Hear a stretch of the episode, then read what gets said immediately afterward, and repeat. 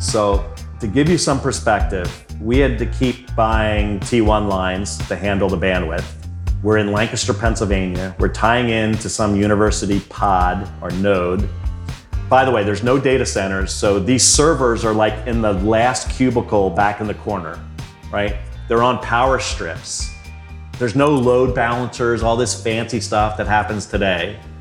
And we're all but buying one of those $15,000 machines every other week. You're like, oh, we're maxing out like another 15 grand. So the costs are going up. They're daisy chained. There's some guy that looks like Doc Brown from Back to the Future, you know, more gigawatts and whatever. And I mean, it's crazy. And uh, as the internet takes off, we're probably one of the first big breakout kind of internet companies. People start to call you. And who's calling you? Marriott. Hey, I'm putting up a website. It'd be great to show people where all my hotels are, right? Starbucks. Hey, we got coffee shops all over. I don't even know all the companies. So we weren't super smart about this in the beginning. We're like, yeah, we can do that. And what exactly did this internet startup with daisy chain servers sitting in their back cubicle have to offer some of the biggest companies in the world? Well, they could help those companies give people directions to their businesses. Of course, I realize helping Starbucks give directions to their customers seems kind of silly today. After all, their customers can just pull out their phones, open their Maps app of choice, type Starbucks, and a list of locations appears. Pretty easy, right? But remember, the first Google Maps app didn't launch until 2008, and even though handheld and car based GPS units were available a few years before that, they were always niche and expensive products. For everyone else in the early days of the World Wide Web, if you needed directions, whether it was to your closest Starbucks or for your cross country road trip, you went to one place mapquest.com. Once you were on the website, you typed in your address, you typed in the address of where you wanted to go, and a few seconds later, MapQuest gave you a pixelated map in turn by turn directions. Unfortunately, you couldn't read those directions on your little flip phone, so you pressed the print button and got a physical copy of the directions along with a grainy, impossible to read image of a map, and you took it with you to your car, which was, of course, littered with all the previous MapQuests you'd already printed and hadn't gotten around to throwing away. That was certainly true for my car, and it was true for just about everyone's car I rode in in the late 90s and early 2000s. And in retrospect, it was actually an incredible form of viral marketing.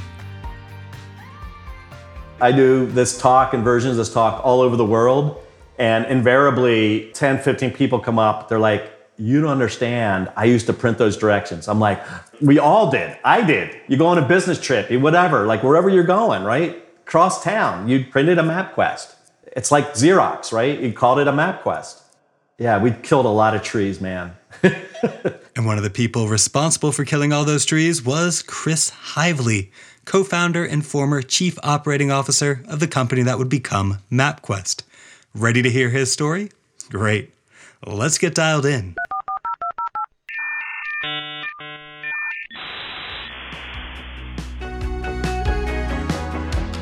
Welcome back to Webmasters. I'm your host, Aaron Dinin. I teach innovation and entrepreneurship at Duke University, and I study the history of the internet. This podcast lets me combine those two interests because we get to explore the history of the internet and World Wide Web by listening to stories from the entrepreneurs who built some of the world's most important and impactful internet businesses. And let's be honest, not too many businesses had a bigger reach than the one we're going to learn about today. As our guest mentioned during the show's intro, at one point the word MapQuest became synonymous with driving directions in the same way Xerox became synonymous with photocopy. But before we can hear about the stops along the journey toward MapQuest's epic rise and ultimate fall, we're going to take a quick detour to thank the people who helped make this trip possible. See what I did there? Huh? I want to thank Latona's LLC for supporting this podcast.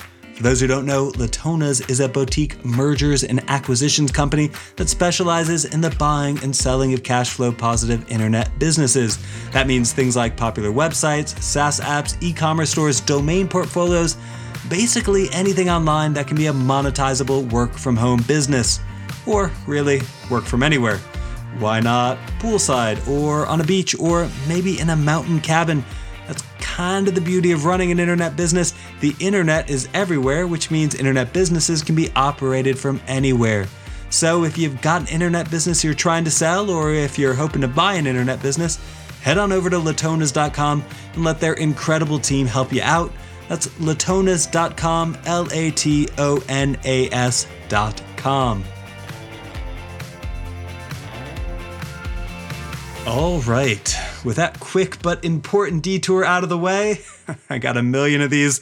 Let's hit the road with Chris Heivly as he explains what might be one of the geekiest startup origin stories we're going to hear on Webmasters. And I don't mean that to be an insult. I've known Chris for a lot of years, and I'm pretty sure he would agree. As an undergraduate in college, I was actually a geography major. So, yeah, it was one of the most disappointing days in my father's life when I told him I was going to be a geography major. He's like, What the hell are you going to do with that? Uh, I guess it played out okay at the end. But I love maps and I love geography. The interesting part is that I'm in college in the early 80s, 80, 81.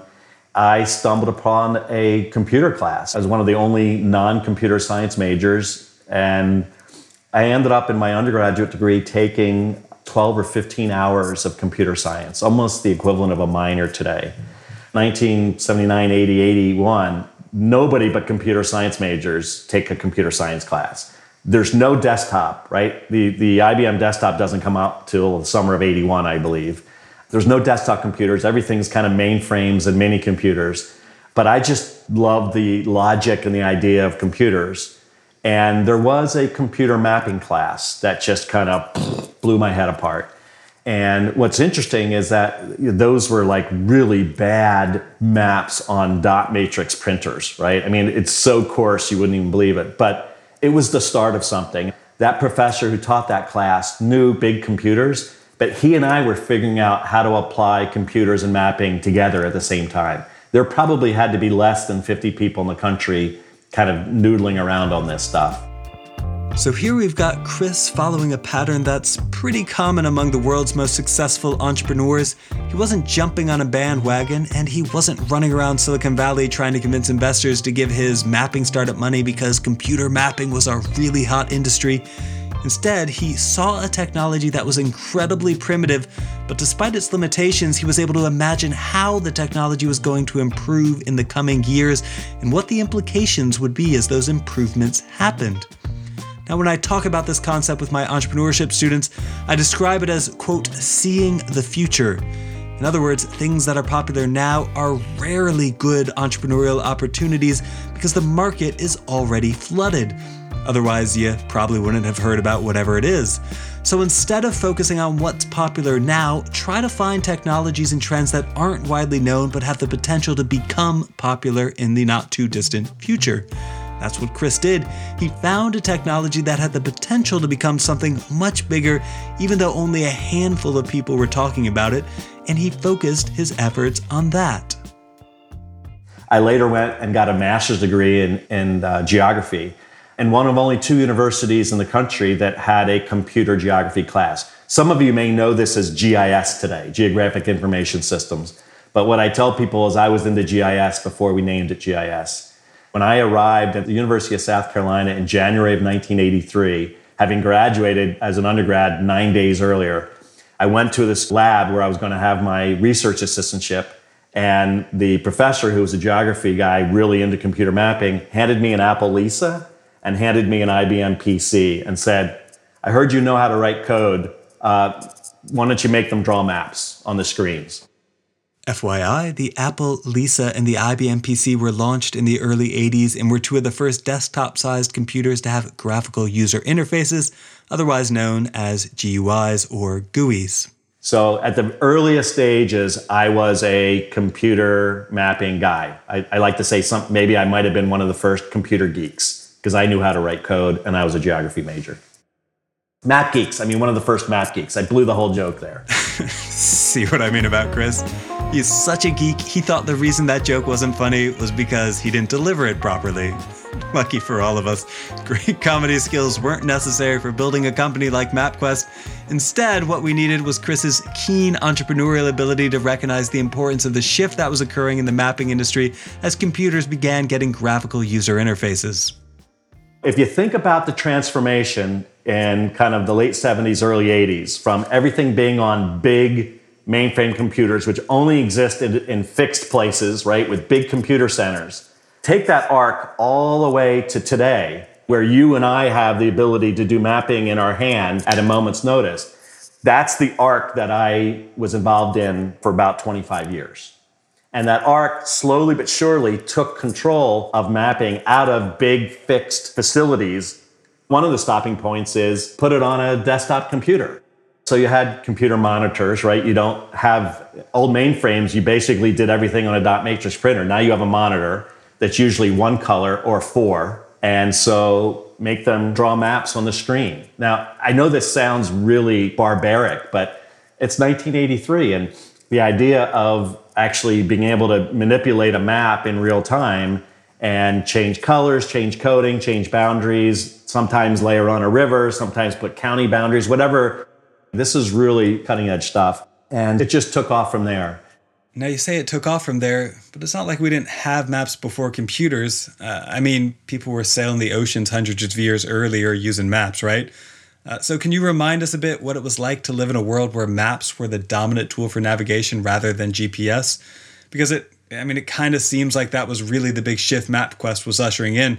Wasn't it kind of like the stopgap during the global shift from map based navigation to GPS navigation? Sure. How we would navigate prior is we'd have a road atlas or a street map. I always tell kids, like, all right, next time you're home, get in the back seat of your father's car and sit behind the driver, and there'll be a pouch behind that seat, and reach your hand in there. And I bet nine times out of 10, you're going to find a folded paper map or a road atlas in there. That's what we used before we had the web and mobile mapping. So, paper or funky mainframe machines that were only used by researchers and geeks like us. I can see that, but you know, of course, those mainframes and even the much smaller desktop computers from the you know, kind of early '80s, there's not like they fit in our cars. So, at the time, what made you think these digital mapping services that you were working on could be useful for the average commercial consumer on a daily basis? All of that computer mapping technology was mostly going into what we know as geographic information systems, which are mostly for people managing land and government and all of those kind of things. There's a small group of us that took it more on the consumer track. How do we apply these computer technologies to help you and I as consumers? So the next thing we looked at is that for our parents and uh, some of their parents, when you went on a road trip, you went to AAA. And you went to AAA and you went to that office or you, you called them up and you were a member and you said, I need directions to go from Philadelphia to Orlando to go to Disney World.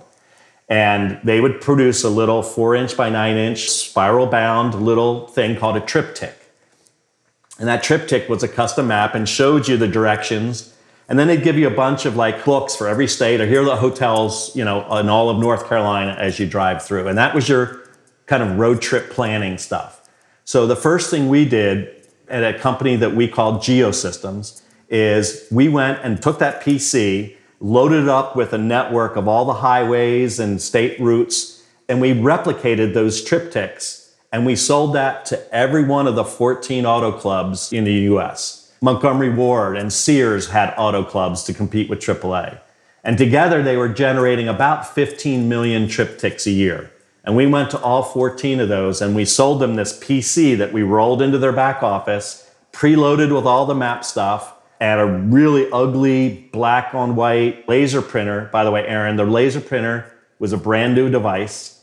It cost us about 10 grand and it did 40 pages a minute and it only printed one color, right? Black on white paper. But all of those auto clubs could now customize that trip from city to city. They weren't pre canned routes like you got at AAA at the time. So that was our next stop. And now you and I, as consumers, could get a more customized. So you didn't have to get it from Philly. You could get it from Lancaster or um, Newtown Square. You didn't have to do it from the major cities. You could actually do it from your little town, and you could go to another little town. Right? You didn't have to just go to the big centers like the uh, fixed maps that AAA were doing. So that started to open up the door a little bit. And that was circa kind of 89, 90. And why didn't you want to go the government route? I mean, isn't that kind of where all the money was? Um, the government stuff was just freaking boring. I just had no interest, none whatsoever. So I always liked to trek paths that were full of leaves and twists and turns and weren't paved. So That was the unpaved path. I mean, doesn't that sound like an entrepreneur? That just sounded sexier and more interesting. No, uh, it's actually the opposite of what I'm always trying to tell entrepreneurs. They always want to imagine entrepreneurship just like you described it. It requires some sort of innate ability to spot great opportunities and just build, build, build. But I kind of want you to tell everyone there's a specific, repeatable model that can be learned because I mean, remember, I teach entrepreneurship for a living, so I have to be able to sell that it's a teachable skill, which means I need you to be a bit more responsible with your answer. You're using the word entrepreneur and responsible in the same sentence. I think I'm going to push back a little bit on that, right? Some of it's a leap of faith, some of it's just following your interest, some of it's just doing for you. You didn't know that you uncovered some nascent need among a whole tribe of people sometimes we stumble into these things. But there was some process in it, right? I mean, it's not like you just built one of the world's most popular websites by accident. It's not something that was a complete stumble, right? Well, I think it's half process at best, half lucky. And I think when we're done telling this MapQuest story, I think you're going to see that we were very diligent and we were following stuff and we were fast followers and sometimes leaders and we were applying things without fear or inhibition. And that's, I think, a huge part of being an entrepreneur, not just being smart. Smart only gets you part of the way, right? You got to be diligent, you got to uncover stuff, you got to do customer discovery, you know, you got to figure out what your customers want, you got to try things, experiment. Anyway, back to our regularly scheduled program. To be fair, Chris is making an important point here. Success in entrepreneurship isn't 100% skill, and it's also not 100% luck. It's more a combination of factors, and for me, that's a big part of what makes a story like his and pretty much everyone else we meet here on the podcast so incredibly interesting.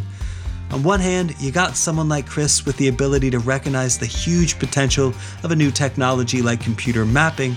And on the other hand, Chris had to be lucky enough to be exposed to that technology, so it's also a right place, right time kind of thing.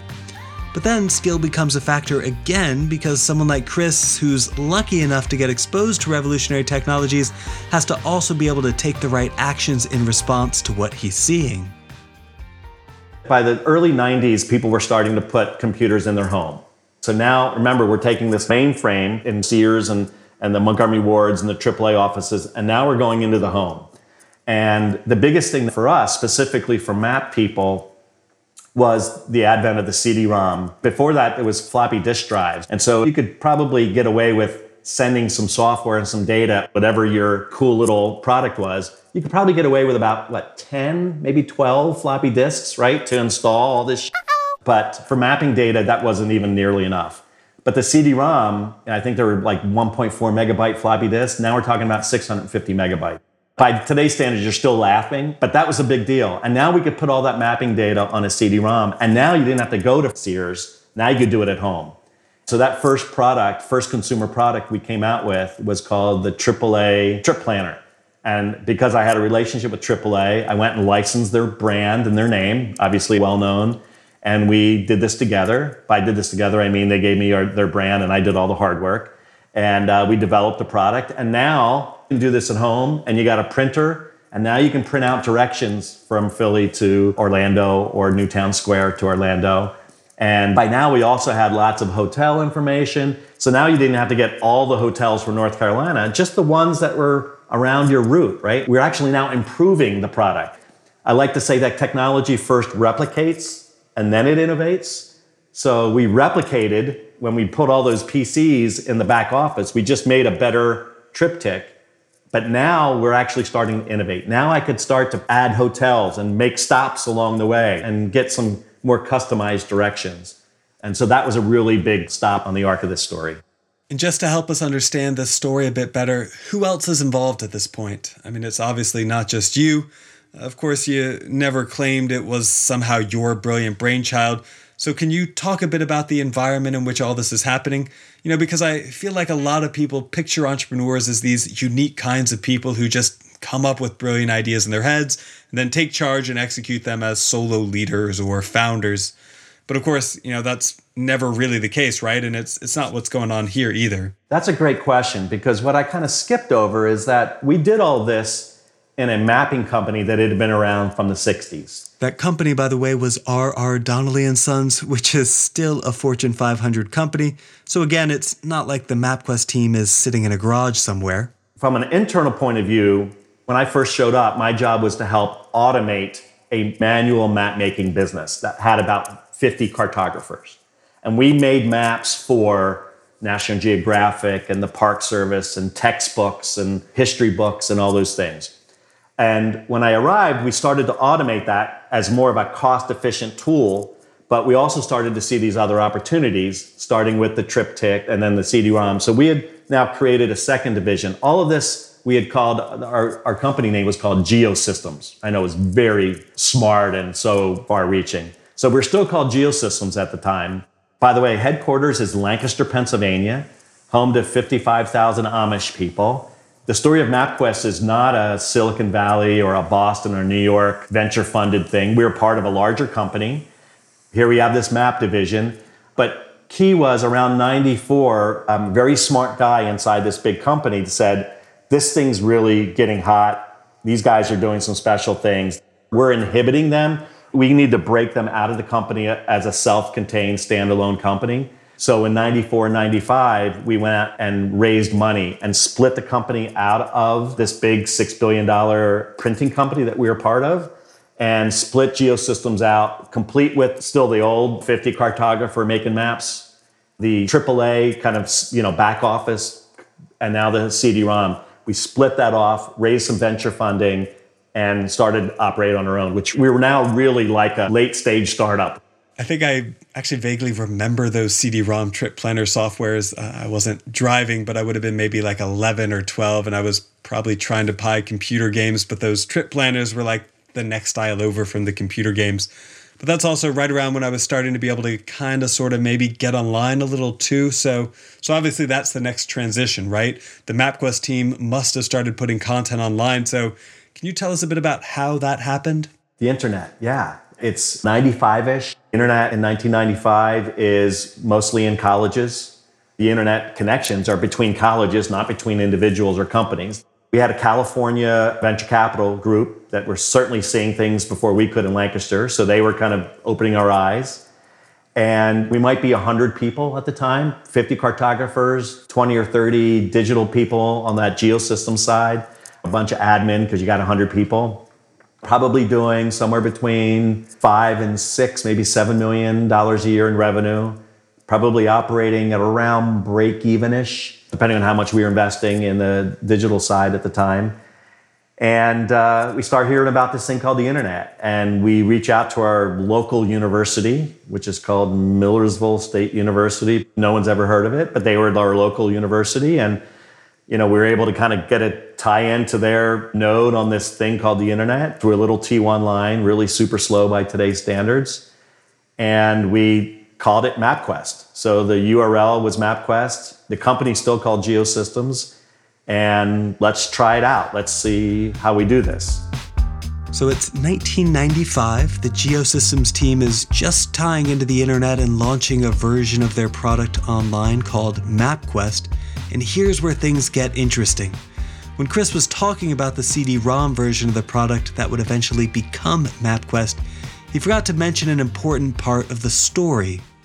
I jumped over something. Let me stop for a second. Our second CD ROM product, instead of going city to city, we now had enough data and had enough knowledge on the digital side to compress data. And now we could go address to address. And the key here is that we did not have to build our own data set for address to address. By this time, there was two big data companies that had spent, at the end of the day, close to a billion dollars to build data sets for in-car navigation.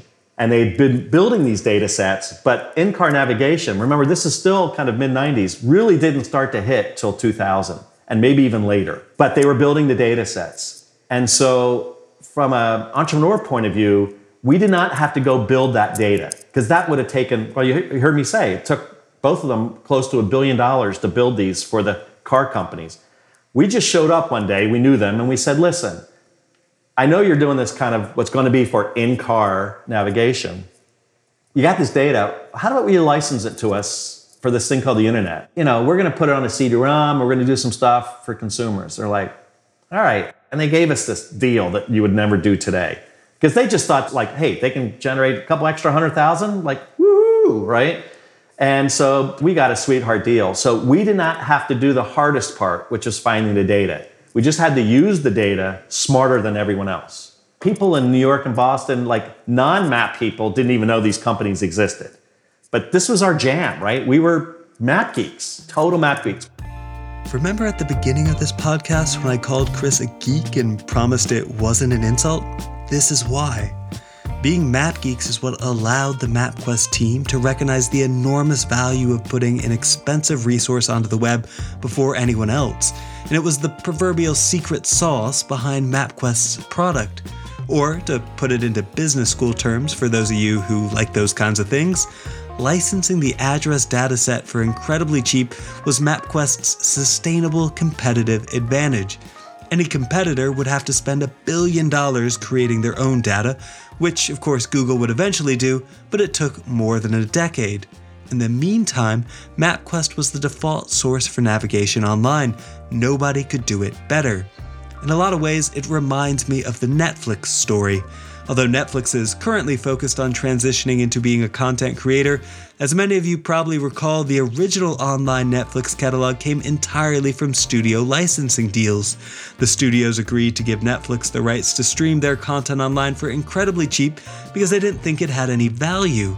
Of course, fast forward a decade, and every studio is desperately trying to launch its own service to compete with Netflix. Unfortunately for the MapQuest team, their company didn't follow the same trajectory as Netflix. Instead, its leaders ultimately took the company in a different direction. To be clear, by this point, Chris wasn't involved in the day to day, but he's still able to tell us a bit about what happened, and that begins by talking about how the MapQuest team tried to monetize on its enormous success. Initially, our business model, grown out of what we knew, was to charge people a fee. And then, as people realized that the internet was an advertising vehicle, we added advertising started with banner ads and skyscrapers, if you remember all those things, and started populating the pages with advertising. So the business model was access fees and then eventually advertising. And then it was just all advertising. Okay, so you made money off advertising because you had tons of users, and that makes sense. But how did those users find you? Uh, you know, what was your user acquisition process? Dude, I have no idea. I mean, we did no advertising, we did no promotion you know, you're not going to go to conferences for this. This is a word of mouth classic, which I don't think exists much any day, if at all. First mover advantage. We were the first ones out there. People like, like you, like, let me return the question to you. How did you find out about it? Do you even remember? Um, not even a little. I actually have no idea how I started using MapQuest. Yep. And do you remember how you discovered Kayak or TripAdvisor or anything, right? You just People talk about it. Dude, you got to see this site. Or someone gets in your car and goes, What the f are these pieces of paper laying around? what is this stuff? and in general, I think this is one of the big differences between the early web and the modern web. The marketing processes have become significantly more sophisticated. Don't get me wrong, for the most part, consumers don't understand the marketing funnels they're in, but these days companies spend millions of dollars thinking about customer and user acquisition. And if you spoke with a founder or early employee at, you know, a big old successful startup, they'd surely be able to tell you lots about the user acquisition process. That's not so much the case in the early days of the web, and it makes it seem like people just got lucky. And I suppose in some respects they did. But in other respects, nobody had to think much about user acquisition because users of the early web tended to be more exploratory. Remember, people on the web in the mid to late 90s were early adopters, and that's a cohort of users that's inherently more willing to both experiment and tolerate what we might call the technology's rougher edges. However, as web users became more sophisticated, their expectations got higher, and this is where ultimately MapQuest couldn't or maybe wouldn't keep up. Google Maps didn't come out till 2005, nine years after MapQuest launched. MapQuest, we took it public uh, 99, and AOL bought it off the public markets in 2000 ish, somewhere in there, for reported $1.2 billion. AOL was the bomb. Remember, they were CD-ROMs. They were a little bit old school, needing to embrace the internet. AOL had all the content. Now they needed to kind of keep getting more and more content. They need, you know, they were all about eyeballs. Completely ad model, so every page that they could serve was an opportunity to sell ads.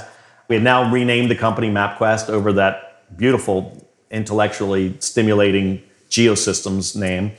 Obviously, MapQuest was the brand, so we renamed it. We split off the old mapping company that stayed out on its own, took it public, great things happened. AOL bought it, eventually ended up splitting off that old map making business in Lancaster. In between then, um, a few years after we launched in 96, we moved the company, the MapQuest portion, to Denver. Uh, that was one of the first places also start data centers. So at some point, we moved all the data into a data center and out of the cubicle, which was progress, I guess we call that. And you know, the company starts to mature. Obviously, with AOL, what did they care about? More pages, more pages. You know, they had an advertising sales force that was a behemoth. They were the Google before Google. My knowledge starts to wane kind of post AOL, but what my belief was is AOL wasn't really interested in, in staying current, staying fresh. They were really interested in just monetizing the crap out of all those pages. And with the amount of traffic they were getting, you know, MapQuest was driving its own traffic, but also AOL could drive traffic to it. And at one point, I think it was the second largest business unit inside AOL after I think maybe finance. So I think they sat on the product laurels way too long. So, as Google moved into maps and began innovating, AOL kept doing what was working so well. And, you know, to be fair, from AOL's perspective, it's kinda hard to blame them because AOL made money off advertising, and in those days, that mainly came from page views. In that context, AOL didn't have much incentive to give people something like real time GPS guided navigation, because real time GPS guided navigation meant less unique page views on MapQuest and probably less revenue. Google, on the other hand, cared less about page views and more about having the data of where you started, where you were going, and how you got there. So for them, developing GPS guided navigation made tons of sense. And of course, for consumers, it was a no brainer deciding which service was more valuable. Google Maps, with its instant navigation feature on your phone directly in the palm of your hand, ultimately offered more value and more convenience for consumers than printing directions ahead of time. There was a brief moment in history as people changed from navigating using maps to navigating using their real time GPSs that printing directions before you left home was incredibly valuable. Sure, the maps weren't beautiful, but they didn't have to be. What mattered was the increased convenience. When you would look at those graphics today, you will just laugh your ass off. I mean, you will literally go, why would anybody look at this? And this is one of those entrepreneurial lessons that we forget that the value wasn't in the quality of the map. The value was in the fact that I now could make directions for me when I needed it, customized to me. The map was just a guide. The directions about take I 95 south, get off at 495, go around the Beltway, right? Those were the value. And so the fact that the graphics were coarse and ugly really had no bearing. And, and when you think about product as we think today, as a cartographer, and we have people going, oh my God, we, how do we make this map better looking? And we're like, no, no, no, throw it out there. You know, the whole experiment and MVP thing, like, there really is a lesson in hindsight about the quality that you and I want as product people. If there's value elsewhere, find where that value is, right? And do that. And don't be so concerned about features and quality per se. The value was now I didn't have to call up AAA and, and have them send this TripTik to me. Like now I could do it at my house the night before the road trip. And then you change the whole mindset, right? Why would anybody now go to a, someone else to generate a map? I mean, we're so far past that, it's not even funny. But 30 years ago, you had to go to somebody else to get directions. Chris is right. Even if these days we can't imagine printing off directions from home before hopping in our cars, there was a time, not too long ago, when that was the best option and it only existed because MapQuest made it possible. And you know what? It still got you where you wanted to go. Speaking of which, I hope this episode has taken you a little closer to where you want to go with your knowledge of the World Wide Web, and I hope you've enjoyed the trip as much as me. If you have, I'm going to ask you to take one more trip to your favorite podcasting app and subscribe to Webmasters. While you're there, please, please go ahead and leave a five star review. Remember, those reviews help us spread the word about the podcast, which in turn helps us get more incredible stories like the one you just heard from Chris Heivly. Of course, I owe a huge thanks to Chris for taking the time to talk with us. If you want more from him, he's got a great book about entrepreneurship called Build the Fort. You can find it on Amazon. You can also follow him on Twitter. He's at Chris Heivly. That last name is spelled H E I V L Y. Webmasters is on Twitter too. We're at WebmastersPod. And I'm on Twitter at Aaron Dinin. That's A A R O N D I N I N. And of course, you can also get more content from me on medium.com, where I regularly publish articles about startups and entrepreneurship. Just search my name over there. I also want to take another moment to thank our incredible sponsors, Latonas. If you're in the market to buy or sell an internet business, be sure to check out latonas.com. And I want to thank our sound engineer, Ryan Higgs, for all his incredible work on this episode. And as always, I want to thank all of you for hanging around and listening. With that, we've reached the end of this episode's journey, which means, well, it's time for me to sign off. Goodbye.